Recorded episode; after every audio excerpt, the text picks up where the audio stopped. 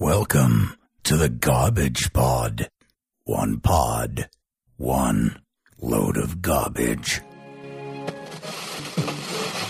29 and 28. Remanded in custody.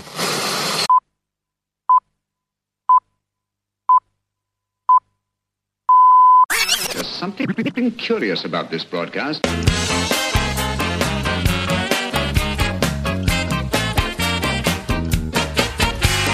Hello everybody and welcome to episode 51 of the Garbage Pod. Joining me as usual on the show we have my regular co-host Adri 'BallHawk' Mallows. How you doing, sir? I'm doing very good, thank you, boss. Started with our LFL podcast that's now the official podcast of the league, so doing a podcast every week of the season, so cheers for all your help with that as always, sir. It's been an absolute pleasure. It's knowing that we've got all these athletes on board each week. It's been brilliant.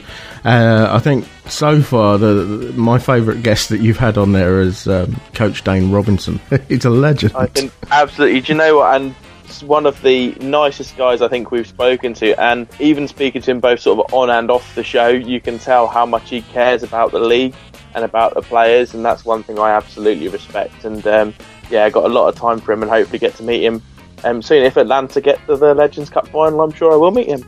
Yeah, it's going to be an interesting season this year with the amount of games that are going to be played in a short amount of time as well, some of them. Yeah, absolutely. I mean, like some of the back-to-back games, we've got Seattle versus LA this Friday, for example, and then the following Saturday they have the return leg in Los Angeles, so we've got the one out quite well. One coming up in August where Las Vegas Sin play Seattle, and then 5 days later they're playing Seattle again. Is that where we have our span of sort of 3 games in 8 days? That'll be the one. Right, yeah, excellent. But yeah, I mean, stuff like that, it's only great for the sport, isn't it? And great for the rivalries as well, to not have much time in between the games. And obviously typical that you would bring up your team, the Las Vegas, in there. As if you wouldn't if it was on the other foot. Yeah, you mean by mentioning LA like I just did. Like you do all the time, and when you're in the your other podcast, Spitball, you never fail to shoehorn the Buffalo Bills in whenever you can. I don't know what you're talking about. I plead the fifth. Anyway, yeah, so there'll be links to the LFL Talk podcast in the show notes as always, and we're not on our own tonight on the show. We have a guest. You might be familiar with his voice if you listen to our other podcast, TGP Nominal. He's my co-host on there, and he also hosts his own podcast, which we'll talk to him about in a moment. Yeah, so we have on the line the one and only John Berger. How you doing, sir? Now, hold on. So you guys are following the NFL, and you actually used the phrase, I'm taking the fifth?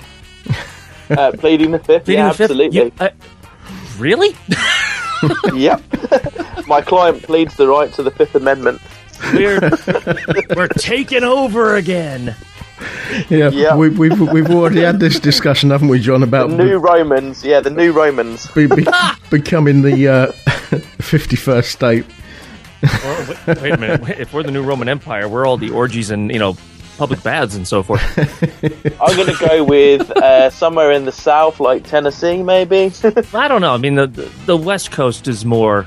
That's more their kind of thing. Yeah. You know, you're talking Tennessee and you're getting into the Bible Belt. Yeah, we're not talking orgies and stuff like that. It's just not happening. Not that they would have you know of. Well, point taken.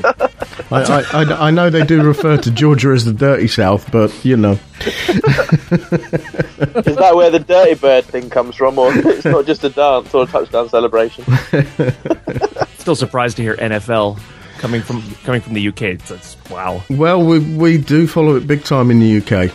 We do have the big fan days here. We do have the international series games. So yeah, we do follow it quite big. Fair enough. Unlike us in soccer, unless it involves bad corporate officials, then for some reason the United States has to get involved. I don't understand that in the least. Yeah, less said about FIFA the better. Yeah, well, whatever. Yeah, we could spend a long time talking about how corrupt they've been for years, but isn't it because the transactions apparently happened whilst in the US or something along those lines? I think that's why the US have got involved and want them to be extradited. I'm guessing that the U.S. just wants to host a World Cup in the next few years, and this is their way of trying to pull some weight or something. I don't know. I saw that as like, they're being extradited to the U.S. What do we care about FIFA? True. Yeah, not many people do. But again, that could be a whole nother show talking about I hate FIFA for Sepp Blatter and the way things are run at FIFA. Fair enough. Good old stepladder. Stepladder. So, John, your podcast. It is basically movies, home theater, and anything related. A little bit of video gaming every now and then. But the important thing about it is that it's by the average Joe, for the average Joe. It's not one of those super techie detailed podcasts about, calibrating your home theater system using the latest, $500 technological gizwiz, blah, blah, blah, blah, blah, blah. It's not that. It's not Hollywood Insider talking about, well, yes, I know this screenwriter, and I was talking to him about this, that, or the other thing. It's just the average Joe for the average Joe. It's a really good podcast, actually, because the actual research you do into it, there's a lot there. Well, you've only got to look at the show notes. There's pages of it sometimes. Yeah, it's just... Every time I'm done doing a show, and I'm thinking, God, that show was way too long. And then the next podcast is the same length. And then the next one is the same length. And I'm just like, you've got to be kidding me. It's just, I keep finding all these things that I think should be of interest, and I just go with it. Tell us a little bit about the theme tune, because you've got quite a special tune there, haven't you? Yeah, regrettably, they're not popular over here in the States, but I know they're far more popular over there. Poets of the Fall, yeah, based out of Finland. It was just one of those deals where I just became a real big fan of them because they did the theme song to Max Payne 2, and I fell in love with it. So I did a little bit of research to find out who is this group, and found their website, loved their music, just got really involved in it. This is when I was thinking of doing a show. That would be a great intro song. And I contacted the band and I said, look, I know that you guys don't publish in the US, so I don't know how copyright is involved, but yet I don't want to just use the music willy-nilly, that sort of thing. And there's this real long diatribe of, trying to do the right thing, but yet what do you want me to do and so forth. And I got a message back from them saying, it's clear that you thought this out and that you're trying to do the right thing, so you are free to use our music. All we ask is that if you get really popular, that we renegotiate that. I said, I'm fine with that. So, and my show's not popular, so I don't have to worry about that right now.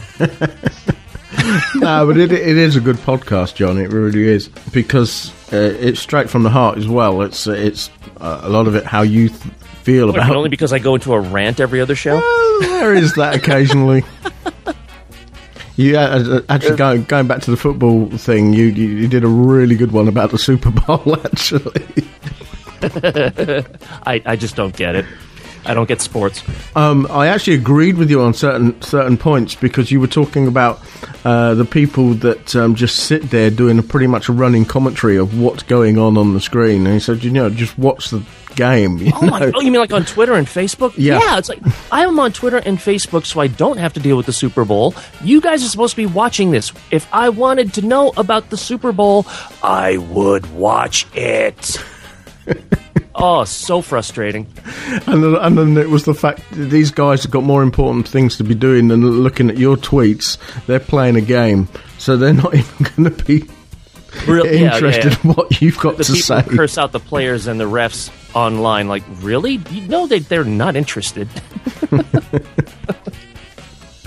Well. So the players getting abused, actually, on social media, because although they obviously don't see it during the game, it's kind of one of my sort of pet peeves, the way people bombard people for what is essentially a mistake. And it is just a game. When you, obviously I'm as passionate as the next person, but I still have the realism that actually it's a game, and if a player on my team does something wrong, I'm not going to take to social media and threaten their life or their family. I mean, that's just ridiculous, some of the things you see.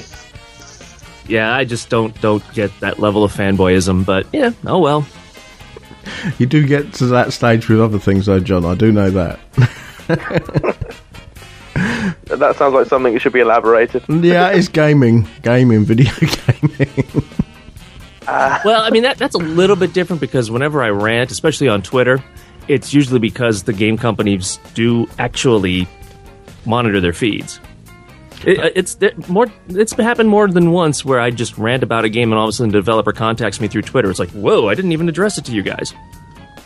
Yeah. So there is a little bit more feedback with those, with the developers. I must admit, I have had that in the past where they must have something flagged up for certain words, mm-hmm. And it goes through to their social media department and they respond back. I mean, I've had it where I said something like, oh, damn, I've run out of milk and I've got to go down the shop and get some. And I get a tweet from this company called Cravendale who produce milk in the UK saying, here's a voucher for 50p off. You know, that kind of thing. Nice. Yeah, I wonder if they do that all the time. Let's just keep tweeting that we're out of milk. But you do get it. I mean, one of the funniest ones, and it's obviously a bot that's done it. If you ever go onto Twitter and put in anything about the Spanish Inquisition, you will get Cardinal Biggles. There is a mm-hmm. bot on there called Cardinal Biggles, who actually says no one expects the Spanish Inquisition. Really funny stuff. Even in video games, too. Mention one character from Borderlands called Claptrap, and all of a sudden a Claptrap bot responds to you. One of my listeners, a guy called Mark Sheldon, I actually sent a response to him. He was saying good things about the show, and I responded to him. And one of these bots actually responded saying that it had come from Dr. Sheldon Cooper. Which was strange. Well, you know, Twitter's public. A lot of people don't seem to realize that either.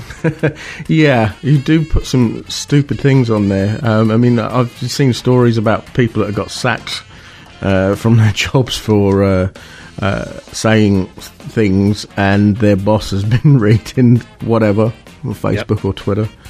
But I don't think you should get fired for something that you said out of work, to be honest. Well, unless you say something like, I hate where I work. Well, yeah. Could be an issue. But generally, I mean, what happens in the office stays in the office, you know? Crichton, what are you doing, man? Oh, sir, I'm listening to The Garbage Pod. It's a podcast I found in the podosphere.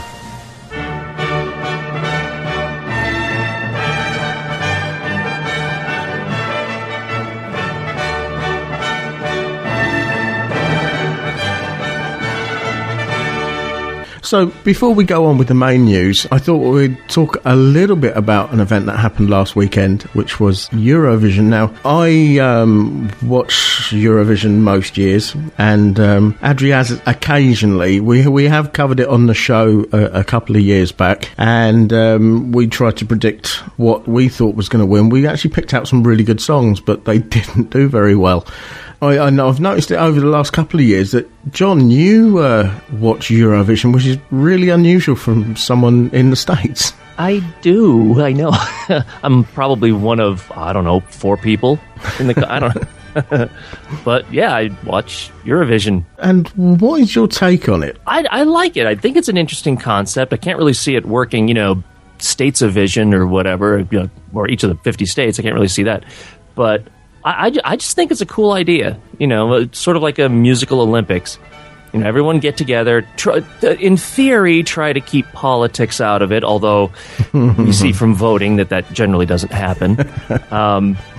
But I just think it's cool. You know, it's only a few hours long, the final, so it's just neat to see. It gets longer every year now because you've also got the semi-finals as well, which is over two halves, one on the Tuesday, one on the Thursday, and then you have the final on the Saturday. Yeah. And how they've done that, they've done it in such a way that certain countries can't vote for other countries in one stage, but they can in the other, so that some of these, what you might call the ex-Soviet bloc, can't vote for each other and things. It does kind of work out, and when by the time you get to the final, it's a kind of level playing field. It's very, very clever how they've worked out the logistics of it all. But you can always tell the countries that want to take part, but they don't necessarily want to win because it's going to cost a lot of money to host it the next year. Yeah. there was a point where, you know, when Ireland were having a few financial issues, they didn't particularly want to host it, so they brought in a couple of lads that had been on our version of the X Factor called Jedward, identical twins, and yeah, they put them up for Eurovision. I will admit I did find it very interesting that the UK's group was basically based on the American jazz era. Yeah, now it's quite controversial because the UK public at the moment don't have any say in what gets selected to go in for Eurovision. Over the last probably 4 years, I think it is 4 or 5 years, they've stopped having a UK public vote. Somebody at the BBC makes the decision. Why? Well, they say because the British public, when they vote in mass or en masse, they vote stupidly. But oh, and this choice for this past Eurovision was brilliant? I mean, I was rooting for them because one of the people on there were local. They're from Welling Garden City, so it's just up the road here. But yeah. I mean, don't get me wrong, it wasn't a bad act. There were worse acts on Eurovision as far as I'm concerned. But yeah, there was a lot. It's just kind of odd that the public can't choose. The last time I think people were able to vote for it, the song that went into the finals was written by Andrew Lloyd Webber. So you just had to select the artist that was going to sing the song for the country, and he was going to do the rest. And it actually came third, I think. So it was pretty good. And she went off to join a girl band called the Sugar Babes. Okay. Which one of the Sugar Babes was that? Jade Ewan. Was she one of the ones that got put in after all of the others left? Yeah. She was one of the new ones. Right, that's probably one of the new ones. But yeah, they've had so many new ones. Yeah, this is a girl band that's probably had more band members than I don't know what, really. That's number ones. Over the years, they've had some strange stuff on there. I mean, I think the one that won it this year was quite a good choice. It's actually in the midweek chart in the UK. It's gone to number 5 in the UK chart. So it might even be number 1 by the weekend. It was Sweden that won it with a track called Heroes, which it was a dance record, so that's probably why it's popular across Europe. But I think the main reason why it did well was not necessarily the song, but the staging. You must have saw that, John. It was pretty clever how they did it with the animation and how he was reacting. That's what I said. It was actually a really cool presentation. But as I say, it's not all based on the staging, although that really did help. It did amazing on there. There was some strange songs this year as well. There's always some strange ones. Ones that I thought should have done well that didn't. The Austrian entry, which was the one where his piano was on fire. Yeah, I actually really liked the song. I thought it should. It didn't get any points at all. So I thought it should have done a lot better than that. The other strange thing this year was that Australia was in Eurovision. What was that all about? Well, it's the Diamond Jubilee of Eurovision this year, 60th anniversary, and Australia are very, very Eurovision friendly, so they thought they'd bring an act in from an outside to just to appear for this one year. Now, people were going, well, what happens if they win? That's what I was wondering. Well, how it worked was if Australia had won, Australia get to choose the city that hosts it next year. Oh, that's cool. The other reason why Australia is involved is that there is a very, shall we say, a very big rainbow community in Australia. Right. It's a bit like saying, all right, shall we get San Francisco to appear on Eurovision? I did find it a little bit ironic how Russia's song was about a million voices, and I thought it was a really great song, but the only other thing that went through my head was, yeah, but too bad in Russia those million voices have to be, you know, straight. Yeah. I don't know if you heard about this, John, but they had a special noise suppression thing going through the crowd so that if there were any boos being made by the crowd when Russia were on stage, that you couldn't really hear it. It brought out the cheers rather than the boos. I didn't know that. Yeah. But some of them came through. I could still hear some of the boos that were coming in when Russia were on stage. I just want to come back to this fact that obviously the the guy at the BBC thinks we're all too stupid to vote for Eurovision. But it just dawned on me, so we're too stupid to vote for a song to represent our country, but obviously we all vote in the general election, so is he saying we're not stupid enough to vote for who runs the country, or is he saying that we're still stupid when we do that? Well, we pretty much did make the wrong decision, but never mind. Now, keep in mind, the last thing that politicians want is an intelligent, informed public, because then they know they're going to get voted out. There isn't a politician in the land that would stand a chance. I don't think the world. Because God knows we certainly don't have a lot of really smart people here. I can just imagine the next election being a kind of a Simon Cowell-fueled... voting frenzy, politician death match. Oh well, that should be a real thing. We could have just invented another new sport. If Mr. Cameron stands down, and it could be Boris in charge of the country. If it was a politician death match, he'd probably kill himself by accident. See, over here we'd love it. I mean, this is America. Give us some violence and we're happy. Here representing the for Congress for North Carolina, we have in this corner. I could see Americans loving that. It brings a new meaning to the battle bus, doesn't it? I don't know if it's the same in the States. We have these big buses, coaches that the different parties tour around in, and they're... Oh, my God, yeah. Oh, that's huge here. And in the UK, they call them battle buses. Okay. Although, when they actually step out, they don't look like they're ready for a battle, that's for sure. Especially Nick Clegg, who was the Liberal Democrat leader who, cost them the election... Well, cost them about 50 seats. So, Scotland are still trying to push for independence, even though they... voted against independence.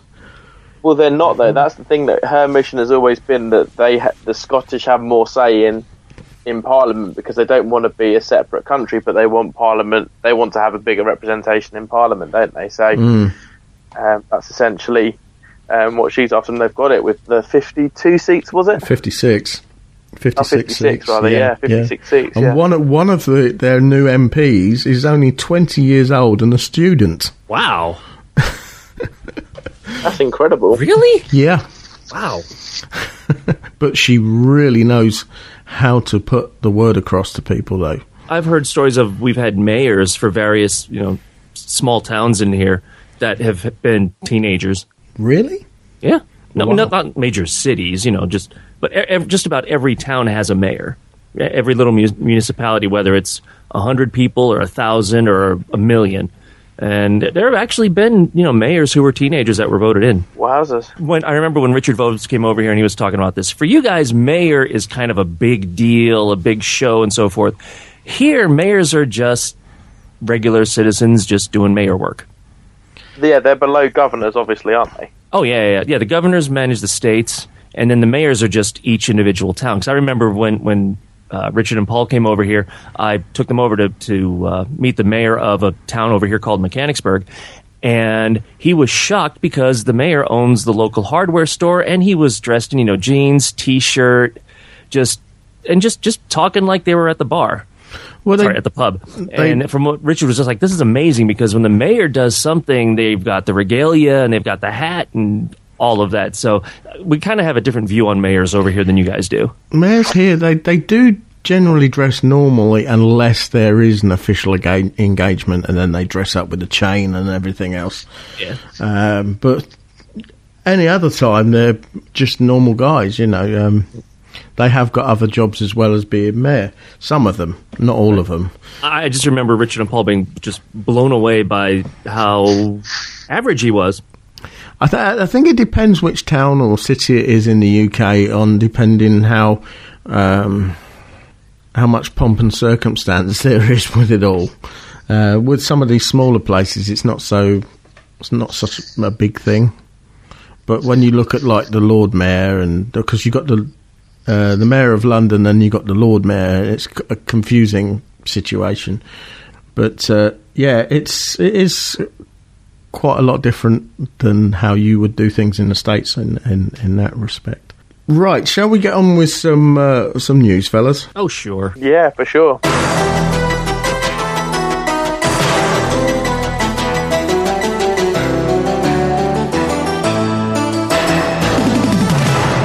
Right, so we've got some stories each. Not all of them necessarily light-hearted, but a little bit more different than you would have in your mainstream news. I can go with my first story, and it's about another group of people that pretty much haven't got their heads screwed on.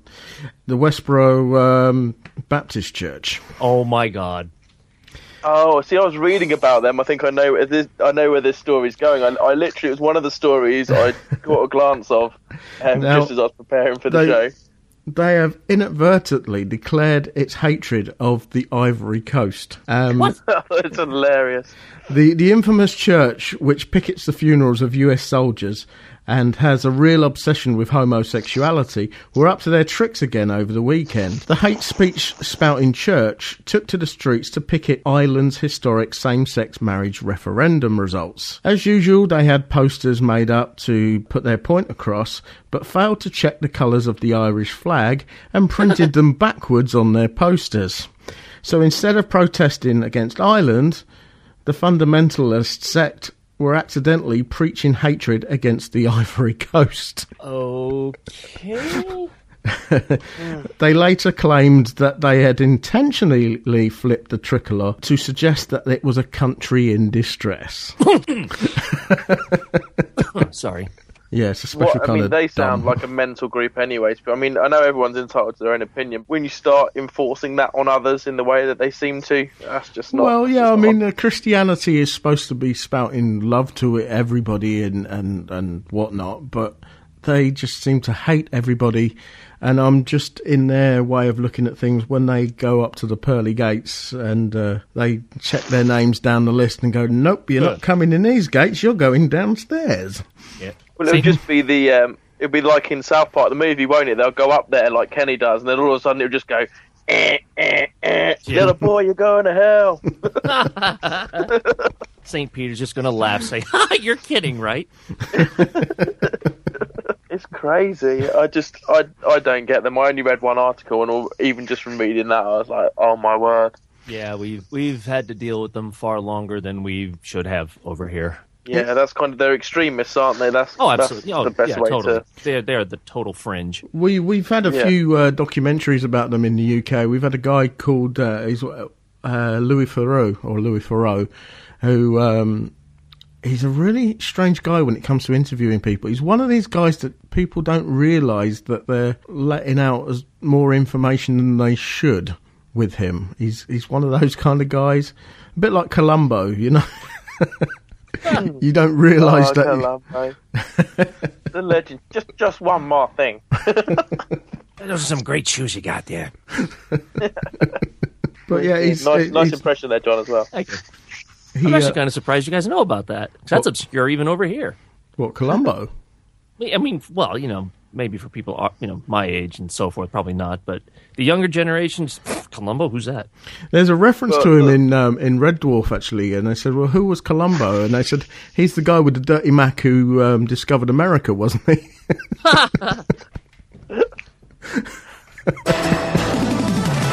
Sorry, you've just prompted me on to... just another about people getting things completely mixed up. Thousands of children think ketchup comes from strawberries. Okay. This is why we need Jamie Oliver.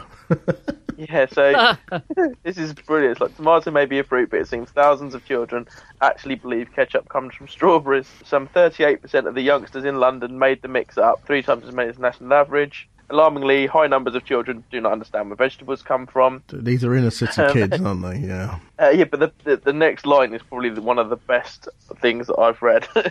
A fifth believe oregano is an actor, while 24% of boys believe it is a footballer. That reminds me of another thing. Who is it said? There was a joke someone said Areola. Didn't he used to play for Inter Milan?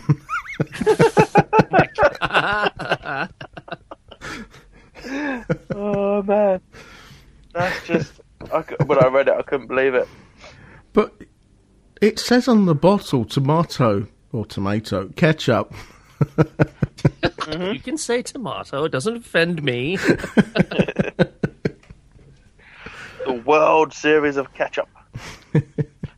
But it's got pictures of them on the bottle.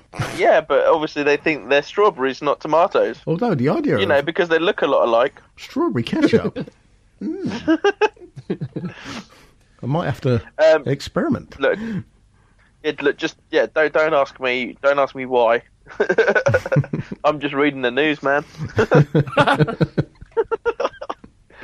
I couldn't believe it. I thought totally nice it was for. That's mental. I mean, I know a lot of kids don't realise that milk comes from cows. But the thing that gets me is, how did they come up with that? How did they find out that...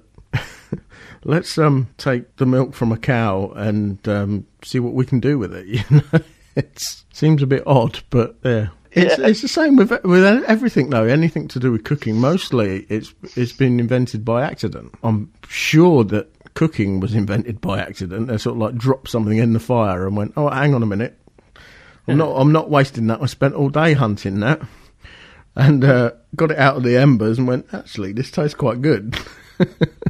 It was probably more because of man's obsession with fire. They were like, "I just killed, now I build fire. Ooh, fire and food."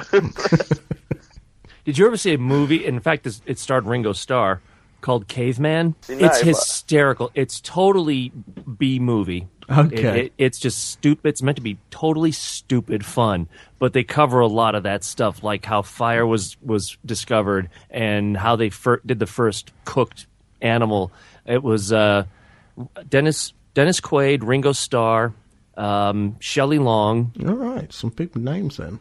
Yeah, and it's just, it's totally stupid fun. You go in there expecting no intelligence, but it's a fun movie. I mean, one of the things that we have in the UK is a dessert called Eton Mess, which I'm sure that originally it was a pavlova that one of the waiting staff dropped on the floor and just scooped it up, put it back in the bowl and said, "Yeah, this is your dessert."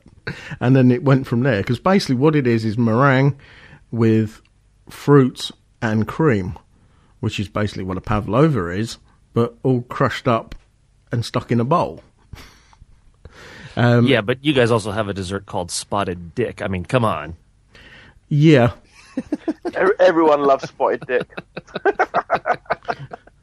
So I had a discussion about this the other day, actually. Somebody was going, "Oh, yeah, Spotted Dick with custard." And somebody said, "Surely you should put cream on that."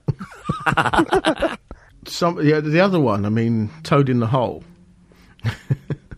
which is another special. Or Frog in a Ditch, as I like to call it. Why on earth do you call it Frog in a Ditch?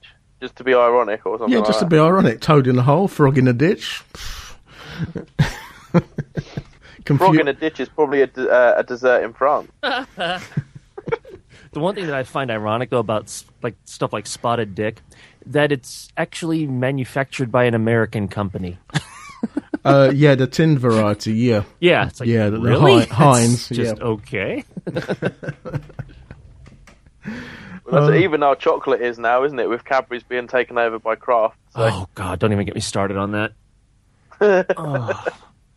And some of the crap that Hershey's pulling over here, it's just, you guys, really? I don't know if you heard, but I mean, Hershey is the licensee for a number of, basically anything that's Cadbury over here in the States is made by Hershey. And yeah, pretty much. They've had that going on for ever since I was a kid. And other things that, like certain Nestle product, or what are now Nestle products, like Kit Kats, Rolos, stuff like that. Those were licensed by Hershey as well, and then Nestle bought them out. So Hershey still owns the rights to those. And they've actually gone to an importer who was importing that stuff directly from England or from outside the U.S., just for, specialty stores who want to offer the real thing, quote unquote. And Hershey basically went to them and said, "Yeah, stop that. Really? How is this little importer just bringing in a tiny amount of the same kinds of things for, like, expatriates from England who come over here and want a genuine Cadbury." Mm-hmm. This company was providing that sort of thing to regional stores and so forth who'd buy from them. So you want a genuine Cadbury, you could get it. And Hershey basically went to that importer and said, "Stop, you're infringing," which is just mind-blowing. So all these kind of import shops or stores are going to become defunct? If they relied on that sort of thing, yes. I mean, they could still technically import directly from Canada, but then there's going to be costs associated with that as well. Most of the companies have said, you know what, screw it, we're just not going to sell anything Hershey now. And I don't blame them. Yeah, I mean, we have stores here that sell a lot of American products. I actually buy from a company online that I get a lot of American stuff from. I got my last delivery of moon pies the other week. Oh, my God, you're on the moon pies. Okay. Moon pies and Mountain Dew, that's what he loves. Oh, man, yeah. I so love my Mountain Dew. Yeah, likewise. Like, when they brought out the energy version, I thought, you need an energy version of Mountain Dew? Yeah. I used to love the tagline that you used to have on desktop wallpapers for your computer. There was Mountain Dew, sleep is for the weak. Yeah, and that was like that was about sort of 10 years ago when I was out in the States. Like that was when Mountain Dew actually was Mountain Dew. Mm. Like you drink it and get a buzz. I think it seems a lot softer now. It doesn't seem to have the same kind of punch. We're not allowed to actually get the stuff from America anymore. Nope. We can get stuff that's similar, but it actually comes from Poland. Believe it or not. That's because for whatever reason, American soda manufacturers have this love affair with a chemical called brominated vegetable oil. Mm-hmm.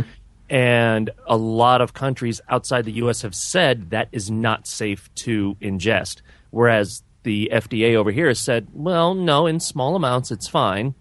So it kind of acts as a suspension or as a preservative for the soda, so the soda manufacturers just keep using it, and other countries have said, nope, keep it out of our place. Strange thing is, we can buy, if you go to, there's a place in High Wycombe, I've told you about it before, John, actually, the Bluegrass barbecue place. Mm-hmm. You can buy American-style sodas there, and they are proper ones. It's the ones where you get 25 cents back on a bottle, you know. It's oh, wow. That kind of stuff. There is a niche market here for those sorts of things. Even if you go into convenience stores, you will see there's just been a resurgence of the old glass bottles, mm-hmm. and using sugar, genuine sugar, instead of that high fructose corn syrup crap that most of them use. Yeah. So there has been a resurgence of that. So I'm not surprised to see that some of those have trickled their way over there. Because it's like, what is it, AW root beer, is it? Oh, A&W, yep. Yeah. That's good stuff. Yeah, that's the kind of thing they sell there. So it's you know, it's pretty authentic. Actually, I thought root beer was one of those things that most Brits are like, ew. Yeah. We did sell it. Yeah, we did sell it in McDonald's. I'm not really a fan myself, to be fair. To me, it tastes like that mouthwash stuff you get at the dentist. That seems to be the common thing, but I love the stuff. I love A&W. It's one of the better ones. We did sell it in McDonald's for a while. I can remember it in the 90s. We had root beer at McDonald's, but it wasn't that popular. I'm just thinking, you know what? I am really in the wrong business when $5 worth of plastic can yield $250, $250 purchase in the store. You know, Lego is just raking in the money. Mm-hmm. Yeah. But the one that I've got is one of the most, I don't want to say expensive, but collectible pieces is a Millennium Falcon. That's a total of 5,195 pieces. Wow. So just about 5,200 pieces for this thing. Well, that's the official one, and it originally sold for $500. And nowadays you can find it on eBay with collectors for like $2,000, $2,500. Mm-hmm. But a group over in, I believe it was Singapore, it was one of those, you know, countries from that area, they decided to one-up Lego. And they made their own custom one. It was a group called Titan Creations, 10,000-piece Millennium Falcon that also has various scenes from the movie inside of it. Wow. So they custom-built this thing. They lit it up as well, you know, the thrusters and all of that. So they've got LED strips and just various scenes from the movies that take place in the various parts of the Falcon. They replicated it in those various areas. So this thing measures, and I'll even go metric for you guys, 110 centimeters by 85 centimeters. That's pretty big. It's big, and they made it specific. Oh, it was Malaysia. There it is. It was made for Legoland Malaysia for the May the 4th celebration. So we'll say, yeah. Yeah, they said they tried to put as many references to the movies inside of it. 10,000 pieces. I don't even want to know how much that thing weighed. Yeah, I'm just looking at it now, actually. It looks absolutely amazing. It's amazing. The time and effort that would have gone into that, that's just fantastic. Oh, yeah, especially when you figure it was custom made. Yeah, definitely. Wow. That's all you can say about something like that. That's just incredible. Yeah. Now, corresponding with that, I've got a story about a Star Wars mad budgie who has his cage mates all in a flap with his R2-D2 impressions. Now, Carly Jeffrey says her family got Bluey in to mimic the little robot's bleeps and bloops by playing him sounds from the Star Wars movies. A few days later, her 7-year-old daughter, who hand-raised the bird, reported excitedly that he had started sounding just like R2-D2. But according to Carly, Bluey's feathered friends aren't overly impressed. She said he has two other budgies in the cage, and I think he's driving them crazy. Oh, my.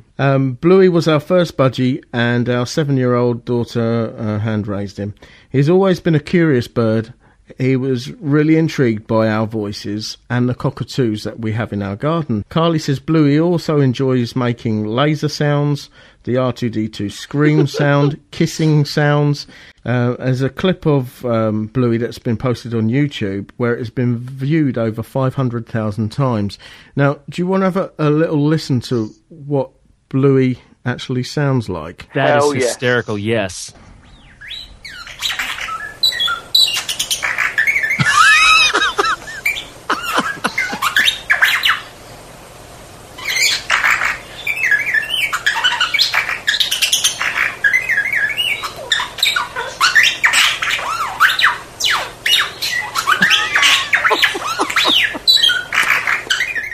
That is amazing. That is awesome.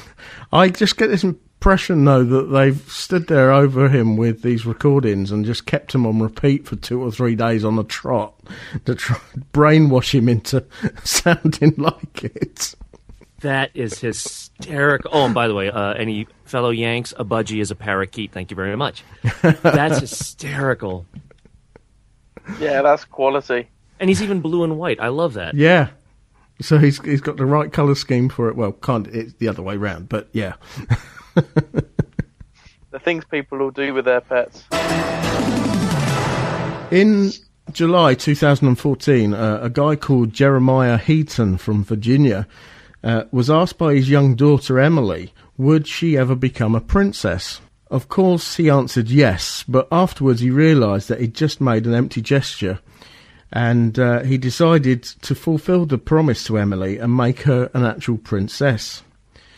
After doing research, Jeremiah discovered an uninhabited 800-square-mile patch of land known as Bir Tawil in northeastern Africa.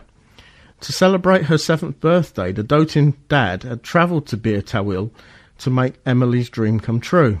When he arrived, he planted a flag that his daughter had designed in the ground to claim it as his own. He named the land Kingdom of North Sudan and Emily its princess. Jeremiah insists his claim is legitimate, and the area lies between Egypt and Sudan. Because of a territorial dispute between the two countries, the land is one of the last unclaimed areas on Earth. But that, Jeremiah explains, was only the beginning. With a whole kingdom at their disposal, the family now had to decide what they wanted to do with it. Fortunately, Princess Emily had a plan. Why don't we grow a garden as big as our country and to feed the people, she suggested. So Jeremiah has now launched an Indiegogo campaign to create the world's first crowd-funded nation devoted to researching and developing solutions for our current global food shortages and impending food crisis. He wants $250,000 or £162,000 to help create the world's largest scientific study into better ways of growing and distributing food. For a donation of $25 or £16, you'll be made an honorary princess, prince, knight, duke or duchess of the kingdom. And for $100, £65, you get a national park created in your name.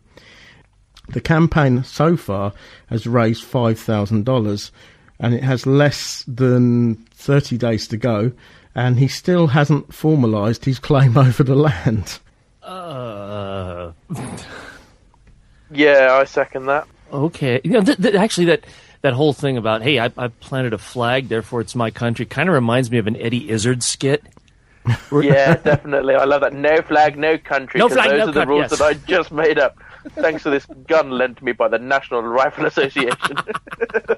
I love that skit. Do you have a flag? Yeah. That's classic, Izzard, that is. And it's great that you appreciate the man as well, actually. That's absolutely. Yeah, he's possibly my favourite comedian, I think, just because of just the way he presents his live stand-up and how intelligent it is as well, and the fact that he just goes off on all these random tangents and somehow comes back to the point he was trying to make. It's awesome. I mean, Eddie Izzard's thinking of going into politics, isn't he?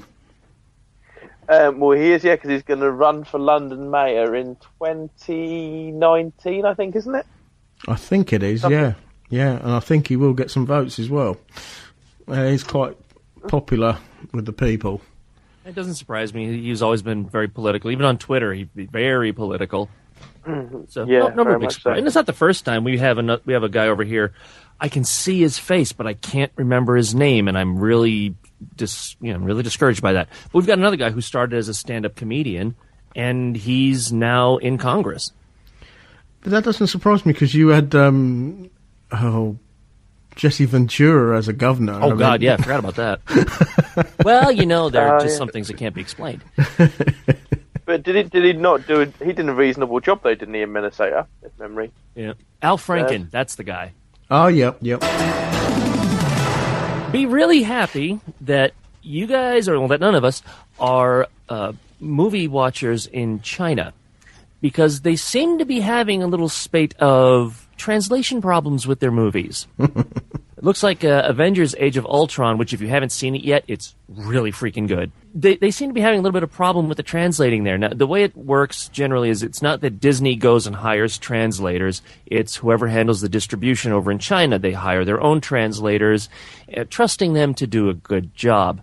Well, they didn't do too well of a job with Age of Ultron. Apparently, several phrases were just not properly translated, with one of saying Captain America says I'm home, which was translated to I'm good. A line about having to wait too long was translated as I am very old. Another one was he says that you get hurt him back, you get killed, walk it off. The Chinese translation, run fast if someone tries to kill you. Another one was, we may not make it out of this, but somehow that became, let's back off now. And according to this, it was a guy who speaks English and Chinese, and he was posting on his blog, and he said the woman in front of him was almost crying to the point that she said that she wanted to go home because she couldn't put up with the bad translations anymore. That's really bad.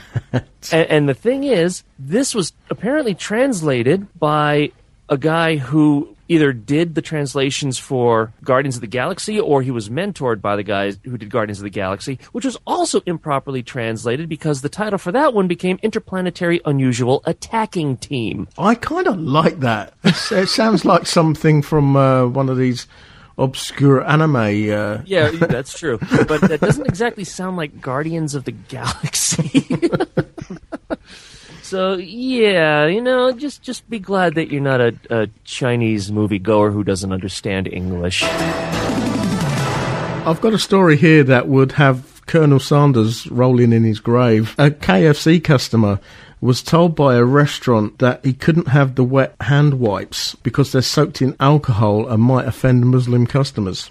The customer at KFC, located in one of the UK restaurants, designated as a halal-only branch, is pretty upset about the incident, according to a report in the UK Times. Graham Noakes said he was astonished when staff at the fast food chain outlet refused to give him a handy wipe because it was against its halal policy. Staff said this was because wipes are soaked in alcohol-infused liquid. Alcohol is forbidden in the Quran. Graham said, they told me it might offend other customers. He added, I've never experienced anything like this before, and I couldn't believe what I was hearing. Why wouldn't I be allowed a wipe from my hands? They use these kind of wipes in hospital. What happens when we start being told we can't have wipes there? A KFC spokesman said that the company had been running halal-only trials since 2010 in areas where there had been demands from the customers. It is thought that the busy outlet is waiting for a backup stock of alcohol-free wipes, which will be lemon-based. The spokesman said, wherever possible, we have taken our halal restaurants close to non-halal restaurants to cater for all of our customers' needs. Suleiman Nagdi, a spokesman for the Federation of Muslim Organisations, described the policy as bizarre. So this is an actual Muslim saying that it's stupid. He said, I know alcohol is prohibited in the Muslim community, but I don't understand why you can't use hand wipes. There's nothing wrong with it. Using alcohol means you're going to consume it. You're not going to consume a handy wipe. He said such decisions potentially provoke some people to start lashing out at the Muslim community. I can understand that. Mm-hmm. I've never come across anything like this before. KFC have made a commercial decision to do this, and now the Muslim community will face backlash, he said. In a second statement, KFC said our alcohol-based hand wipes are approved for use in all of our restaurants, including those that are a part of the halal trial. There was a misunderstanding with that local store in question, but the wipes are now being used again, and we are very sorry for the customer's experience. That's another one where it's just like, huh? It's a bit like saying to someone, oh, yeah, these bacon-flavoured crisps, or they don't have any bacon in them whatsoever. It's flavourings. So even if you were a vegetarian or a Muslim or whatever, you can still eat them. It's just flavouring. Well, even at that, alcohol is used in so much preparation, you know, for sterilization and stuff. Like you said, like hospitals, but even in the food industry. So it just... Okay. That's definitely the best answer. Just, yeah, okay. That's almost as good as the things that we see every now and then happening over here, because we actually do have a legitimate $2 bill. You see it very rarely. I have one. Oh, there you go. But so, yeah, we have $2 bills. And it's funny to see the articles of people who had the police called on them by stores who say that they were trying to pass a counterfeit bill because there is no such thing as a $2 bill. I'll tell you what is funny with that. You go to a shop in England with a Scottish £20 note or a Scottish banknote, and they look at you as though you're alien because the Scottish have completely different banknotes to what they do in England. So even if you're going from England to Scotland and so forth, you have to actually have a currency exchange? No, you can use... No, you can if you withdraw money up there, then you'll get a Scottish £10 note as opposed to an English one. Oh, okay. But when you try and use it in England, they look at you really funny. You say, well, what's this? And you're like, well, it's got the Queen's head on it. You can spend it. Yeah. Oh, can I bring some of my Canadian dollars over? I was thinking that myself, actually. No, we don't accept the loonie. Although you wouldn't think that looking at Parliament. Well, hey. Anywho. Yeah, well. A farmer has flooded the home of the children's TV favourites, the Teletubbies, because she was sick of tourists trespassing on her land. In Wimpstone, in Warwickshire. The hill house used by Dipsy, Lala, Tinky Winky and Poe in the CBeebies show has been turned into a pond by the farmer. When the BAFTA-winning show, which was shot on the farm from 1997 to 2001, when it was axed, the television set was removed, just leaving a gentle grassy slope. But Teletubbies fans were kept trespassing on the hill until the owner, Rosemary Harding, moved in the diggers and turned the site into a pond. People were jumping fences and crossing cattle fields, said the 63-year-old who runs the aquatic shop at the countryside location. To be honest, we're pleased to see the back of it. It's not the first time something like this has happened. Do you guys know of a new place in Stratford-upon-Avon? No, but I do know about the Teletubbies. New place in Stratford-upon-Avon was William Shakespeare's final home. It's where he's believed to have written some of his last works, such as The Tempest, where he died in 1616. You would have thought it was, being a building of such cultural and historical importance, it would have been the definition of a national treasure. This was not an opinion shared by the Reverend Francis Gastrell, who bought the house in 1753, but quickly got irritated by the tourists wanting to see the home of William Shakespeare. I mean, that's in 1753, tourists. Architectural historian Gavin Stamp said he also has said to be in a dispute over taxes with the local officials. Well, I've heard about this. He had this place in Stratford-upon-Avon as kind of like a holiday home, and didn't feel that he should be paying any taxes on it because he was only there a few weeks of the year. Gastrell was already in the town's bad books for chopping down a mulberry tree planted by Shakespeare in the garden outside. Then, in an extraordinary fit of spite, he demolished the whole house in 1759 just to stop tourists from coming. Ooh. It was never rebuilt, and only the foundations remain. The people of Stratford-upon-Avon were horrified, and Gastrell became so unpopular that he eventually had to move out of the town. I'd imagine he would have got lynched. But that's taking it to the extreme. Yeah, that's nuts. But even with the Teletubbies, okay, it's a farmland area, fine. But if you're not really using it for that, why not just see if there's a way to, charge a pound or two to let people on? Yeah, I could imagine. Try to turn it to your favor instead of being like, oh, these people are trespassing. So why not just say, maybe there's a minor business opportunity here? Make some money, because farming, I mean, these days, I'm not too sure in the States, but farmers get pretty much a raw deal in the UK, especially from the supermarkets and things. They get, they don't get what their crop or whatever is worth, so that the likes of your Walmart can charge really, really cheap prices. Yeah, that happens here too. But yeah, it makes me think when I see these commercials, how cheap something is, and you think, well, if it's that cheap, how much of that is the farmer getting? Yeah, he's not getting a fair deal. But yeah, I can understand what you're saying there, because she could have made some pretty good money out of that. Yeah, just like, charge admission £5, something, whatever. Why not just turn that into that instead of, no, this is my property, get off. I mean, she could have even worked in conjunction with the BBC, and I'm sure they would have. They wouldn't have minded. I mean, I doubt it would have become part of English heritage, but at least do something with whatever. She just wanted to be just get off my land. Yeah, really, you young whippersnappers. No, if you're over here, Andrew, you know what accent you've got to do that in. Get off my land. Get off my land. Get off my land. Yeah, back to Richard Vobes there with old Farmer Piles. Farmer Piles. Farmer Piles here.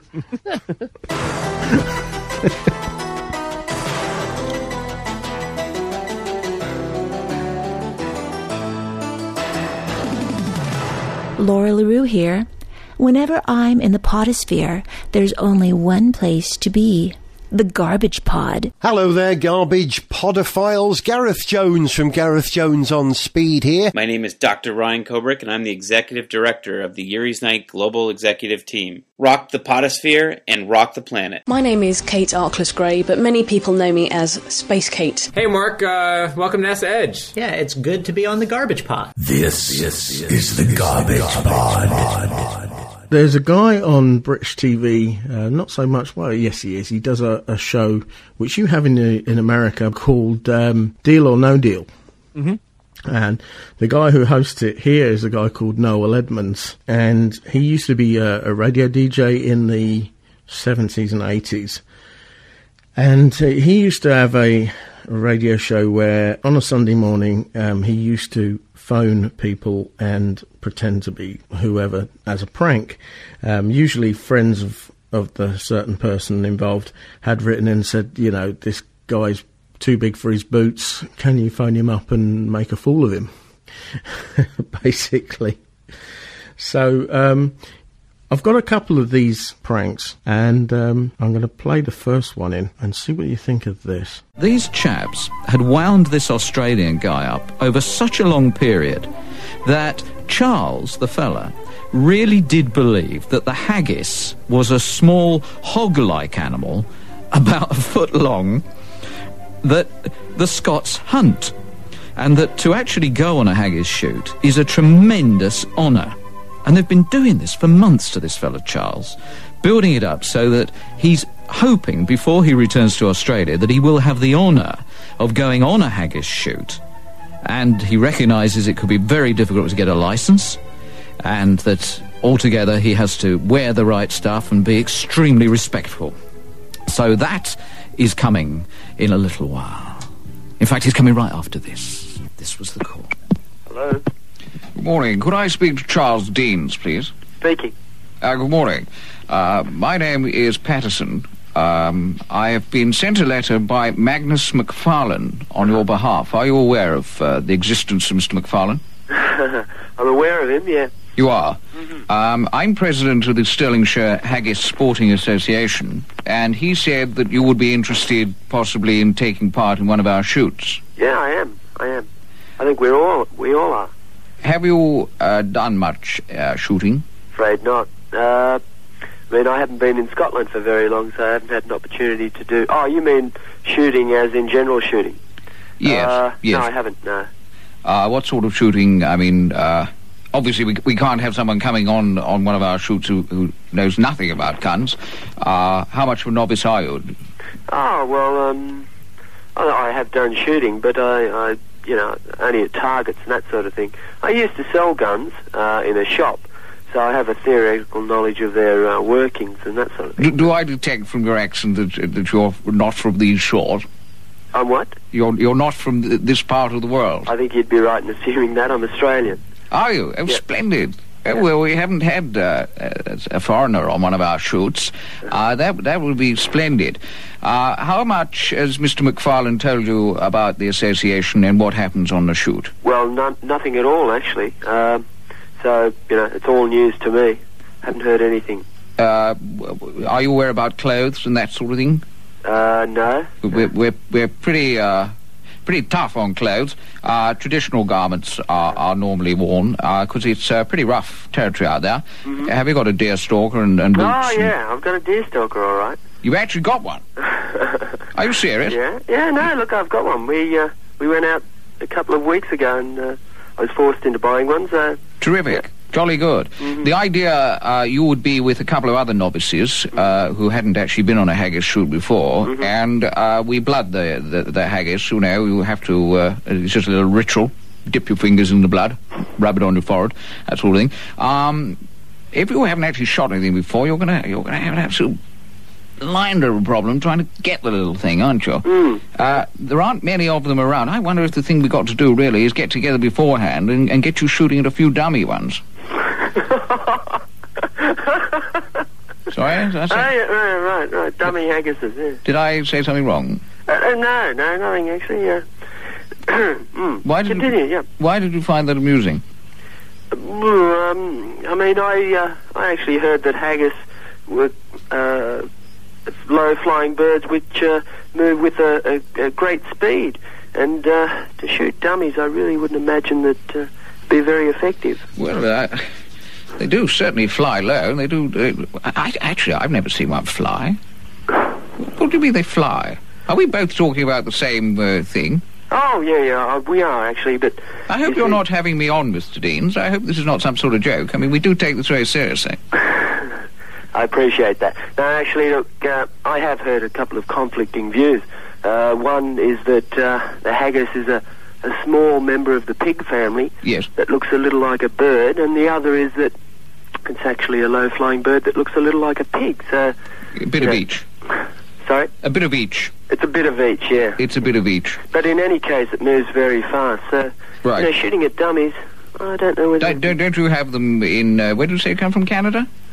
Australia. Australia. Don't you have them there? No, haggis, no. God, we've got kangaroos and wallabies and that sort of thing. You shoot them? We do, but I haven't shot any, no. Mm. Well, I think you might find this one a bit of a tricky bird. When are you available for the first shoot of the season? Oh, when does the season start? I'm available. It starts on March the 24th. We call it the Glorious 24th. Glorious 24th. Yeah, terrific. That'd be great. You'd be free then? I think so, yeah. I don't think I've got anything planned on that weekend. I'm sorry I didn't catch the name of the association. What was that? I'm not surprised you didn't. I don't believe this. Oh, God, I don't believe it either. I think you're that guy from the radio, aren't you? You're not going to bloody put this on, are you? Because it's not on the radio at the moment. I think we're listening to your station. You can't... Look, don't put this on. Why not? Oh, jeez. No, look, I'd be too embarrassed. I thought you were having me on. I mean, did you really think that there was... You can't have done. No, I... Actually, for a start, I didn't believe the accent. I thought, oh, my God, this pompous... Well, so, you know, that's... Yeah, but, I mean, do you really think the haggis is an animal? Ah, I do, actually. I've been convinced that it is. I think that's marvellous, Charles. That really... Oh, jeez. You mean it's not? Look, so many people have told me that there is actually a haggis shoot and all the rest of it. I'm sure you're having me on. Ah, jeez. Now, look, you can't put this on, because if anyone knew that an Australian thought there was actually a haggis animal, I think they'd all be disgusted in me. Oh, God. Gullible as anything. I can't. Oh, dear. And the tape went on a bit, and Charles gave me permission to play that. You're an ace sport, Charles. Thank you very much indeed for playing along. I'm still not 100% sure that you weren't really having me on. So, what do we reckon to that? Wow. I mind you, there are people out there that really do think that the haggis is an animal. You know, haggis isn't even allowed in the United States, and I know that it's not an animal. Craziness. Oh. Some of these pranks that he used to do were absolutely fabulous. That's a different show. Yeah, completely different show. I've got another one here, and this dates back, as I say, the 70s, 80s. Back in the day, we didn't have different telecom companies. Everything was done by the post office. Telephones were done by the GPO, the General Post Office. And that was before everything went privatised, and then you had all the different telecom companies that you have today. So this one was... Well, it speaks for itself, really. Morning. Can I speak to Mrs. Wendy Tuck, please? Oh, excuse me. Speaking. Morning. It's Post Office Engineers here. I understand you've been having problems with your phone and the dialer disc. You're getting music. Oh, God blimey. Hang on. I'm not awake yet. Oh, sorry. What the dickens is the time? Pardon? 20 to 10. I've overslept. Sorry, what did you say? You're having problems with your phone. You're getting music down your phone, I believe. Well, no. Well, I haven't got it now. I've got men talking. You got what? Sorry? I tried to make a phone call Friday. Oh, God, when was it? Friday night. Yeah. And I got two men chatting away about football. All right. Well, I'm not getting the music quite so often. Right, well, we're working on that part of the exchange this morning. That's Malcolm, isn't it? What? That's Malcolm. My name's Brian. Oh, sorry. Oh, all right, sorry. Can you avoid using the phone for about the next 20 minutes or so, because we'll be working on it? Yeah, okay. The point is, it mustn't be used, because we're working in the area that if it's used, someone will get an electric shock, right? So... Pardon? We've got to be very careful. We'll get an electric shock if you use your phone. So can you avoid using it for 20 minutes, and I think we'll probably be able to sort the problem. All right? I'll ring you back in about 25 minutes or so. But, yeah, okay. But don't use the phone, please. Electric shock? We get an electric shock if you pick the phone up. All right. Oh, okay, then. I'll ring you back when we cleared it. Right, thanks so much. Bye. Bye. Okay, so I've told her that I'll be ringing her back in about 20, 25 minutes. But obviously the idea is I ring her back within about 5 minutes. Now, will she pick up the phone?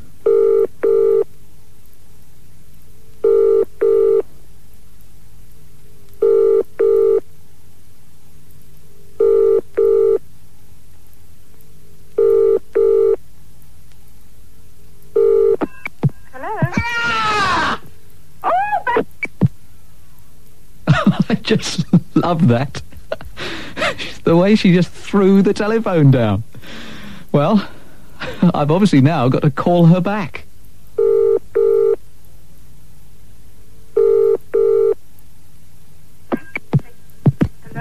Mrs. Tuck? Yeah, are you all right? Oh, I did ask Mrs. Tuck not to pick it up. Well, it ran... Oh, dear. Are you all right? Well, it gave me a bit of a fright. Lucky... Oh, you gave... Was it you that screamed? Yeah, lucky I got rubber boots on. Well, I don't think it's that funny. I did ask, didn't I? It's not easy. I mean, you wouldn't like to be working on a Sunday morning. Well, I'm surprised you are working Sundays, because when I rang them up last weekend, they said you don't work Saturdays or Sundays. Maybe not on installations, but on engineering at the exchange we do. I had the screwdriver in one hole and my finger in the other, and you completed the circuit. I'm glad you find it funny, love. Anyway... Sorry. Well, I'd just like to take a lithium because you frightened me. Well, all right, look. Have you sorted it out? Well, does it sound any better? No, I've got a crackle on it now. Not surprised. You've probably got blood on it as well. You seem to take this very lightly. You could really have done me a mischief there. Well, you're all intact, aren't you? What? You're all intact. Well, my hands are shaking a bit. So is mine. Look, No, the thing is, am I going to be charged for this dial? Just, you know, every time I pick up the phone... No, you won't be. I might charge you for the shock you give me, but you won't be charged for the dialer disc. Oh. Look here, hopefully the tweak in the work I just done has worked. I can't even write, my hand's shaking here. So is mine. Look, you make a note of my name and number. Yeah, hang on, then I've got a piece of paper. And then if there's any further problem, I'll deal with it. Okay, so I won't be getting Rod Stewart and Meatloaf again. You'll be getting the Electric Light Orchestra if you give me another shock. That's all right, I like them. All right, are you ready? Yes. You got a pen? Yeah, well, I dial 100, don't I? No. Make a note of my name first, otherwise you'll get somebody else, right? Oh, okay then. I'm Noel Edmonds from Radio 1. You're joking. No, I'm not. I've been made a fool of.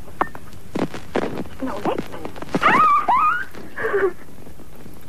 Good morning. Good morning. Oh, gosh, now I am shaking. Dial-a-disc. Adri probably doesn't know what that is either. Well, I do remember the old dialer phones where you used to have to kind of use the finger to dial the numbers round. But... No, dial-a-disc, yeah. It was... You could phone a number and listen to the top 40 on the phone for a price. Oh, right, okay. Then, no, I don't remember that. Quite expensive, too, if I remember rightly. Probably was. It was like the old national call rate or something, no doubt. Yeah. But yeah, it was awesome at doing some of these pranks. There was another one that he did where a guy wanted to get into pigeon racing. And he said this guy made out he was from the Pigeon Racing Association. And he said, I think you might be interested in a couple of new pigeons that we have on the market. There's...